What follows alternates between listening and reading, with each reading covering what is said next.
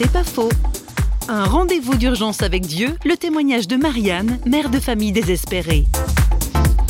Dieu a un rendez-vous avec chacun de nous, même si on ne le connaît pas. Et moi, c'était un samedi après-midi, j'étais vraiment désespérée et j'ai crié de toutes mes forces. Dieu, si tu existes, révèle-toi.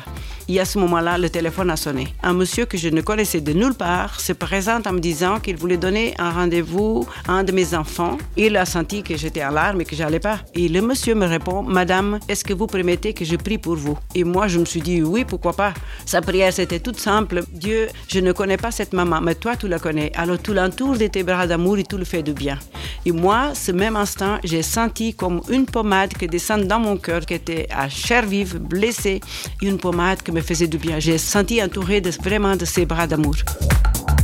C'est pas faux, vous a été proposé par Parole.fm.